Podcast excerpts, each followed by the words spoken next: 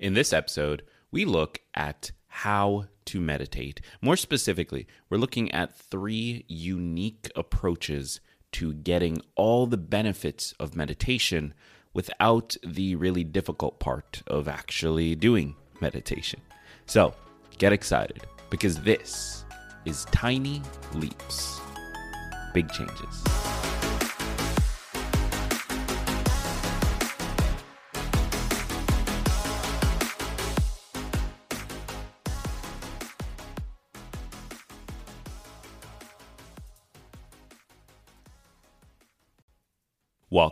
To another episode of Tiny Leaps, Big Changes, where I share simple research based strategies you can use to get more out of your life.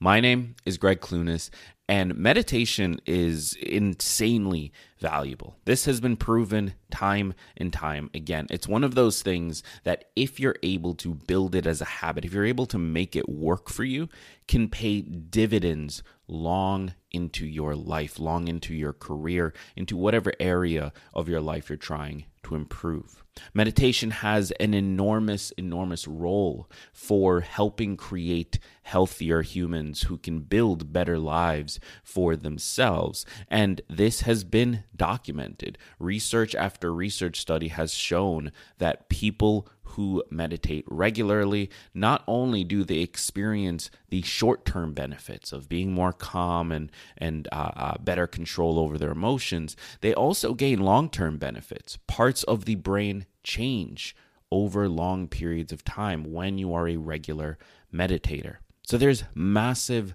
value there. We know this. This is not new information to people listening to this podcast. But yet, I'm willing to bet that you still haven't started, that you still aren't doing it successfully, that you still aren't consistent with your meditation. And my first question, of course, would be why is that? Have we ever stopped and questioned why is it that meditation is such a difficult thing to add to our lives, especially with the hundreds of thousands of resources that are available? Podcast episodes, blogs, apps, and tools, and audio cues and any number of things. In cities like New York City, you can even go to in person meditation centers and practice guided meditation with coaches there.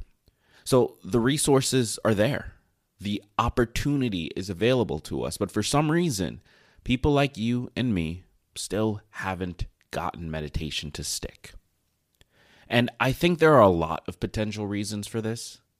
But I think one big one is how unapproachable meditation sometimes feels. Because it's not always easy to recognize that sitting in silence for 5, 10, 15 minutes is going to produce any kind of value for us. Sometimes it feels like an enormous chore just to make it happen. And when those days happen, especially when they coincide with days that are maybe a little bit more difficult at work or challenging at home with the kids or just more stressful for any number of reasons, when it combines with the perceived difficulty of meditation, the perceived uh, lack of value prior to doing it, it gets really easy to say, eh, I'm not going to do it today. So, what I want to do in today's episode is to share uh, a few key things you can do to help you get into meditation faster, to make it something that actually sticks for you. Different forms of meditation that you can cycle between on those days when you don't really feel like doing it. And this is actually a part of that behavior difficulty scale that we discussed a few episodes ago. The idea that when things get tough, when it's harder to be consistent, our job, our focus should be on finding alternatives to the behavior that still satisfy the requirements, still allow us to feel good about ourselves, but don't necessarily have the same cognitive overload requirement in order to make them happen. So, the first of these that I want to talk about is another habit, one that is very similar to meditation, but sometimes for some people can be significantly easier to do in the moment, and that is journaling. So, journaling has a number of benefits that we know of. Many of them are related to the process of meditation. It allows us time to deal with our emotions and to process what's going on for us. It allows us time to feel those things without immediately reacting to them. It allows us time with ourselves to be introspective and better understand who we are and what it is that we need from this moment. And the additional benefit of journaling is it gives us a record, it gives us a ledger we can look back at and understand where we were in that moment and what was going on for us. So, journaling is a phenomenal way to augment meditation and have it as part of your meditation practice or to replace meditation in certain circumstances. On those days when you just don't see the point in sitting in silence for 5, 10, 15 minutes, it might be more effective for you to just open up a journal, grab a pen or pencil, and write out what's on your mind, or even to do it digitally. That's what I've been doing personally as well. And I've been using an app called Day One to do it. This is not sponsored.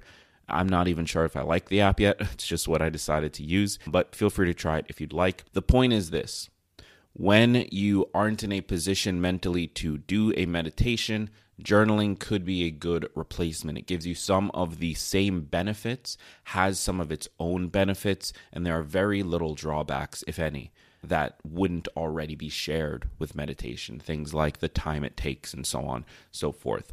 The second thing you can try is the 5 4 3 2 1 method. Now, there are a number of these by this name, so I'm going to qualify which I'm talking about. The idea here is simple.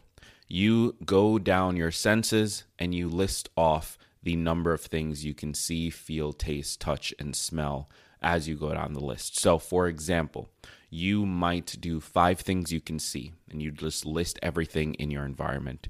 Four things you can feel, three things you can taste, two things you can smell, one thing you can touch, or whatever order makes sense for you in the situation you find yourself in. Uh, there might be more things you can smell versus things you can touch, and so you switch the order. But the point here is to get out of your head. The point is to get back into your body, back into the physical world, and better understand where you are in that world, what's going on for you in that world.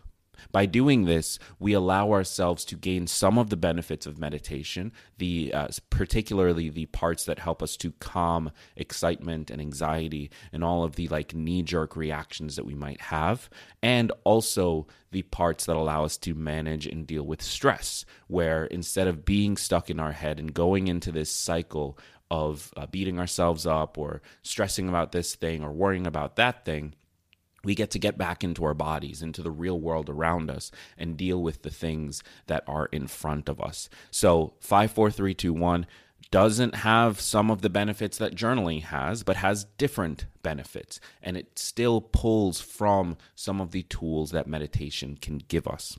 And so, then the last thing I want to talk about is a practice of deep breathing. Now, uh, some people call this breath work, some people call it deep breathing, other people don't really call it anything because they don't know what it is. Uh, but the idea here is basic we just focus on the breath. We're not meditating, we're not counting, we're not feeling things, we're just focused on the breath and we are experimenting with different patterns of breathing. And what this does is it gives us some of the benefits, just like everything on this list, some of the benefits of meditation. Not all of them, but some of them shifting the way that we are taking in air can be the difference between anxiety and calm. For example, when we are anxious, we tend to shallow breathe. And so, one really basic thing we can do to help counteract anxiety is to take deeper breaths. Now, this doesn't always work. But it does help sometimes. It allows us to, one, have a focal point somewhere we can pay attention to in order to navigate what it is we're feeling. But two, it also helps to get more oxygen to the brain so that we're able to panic less.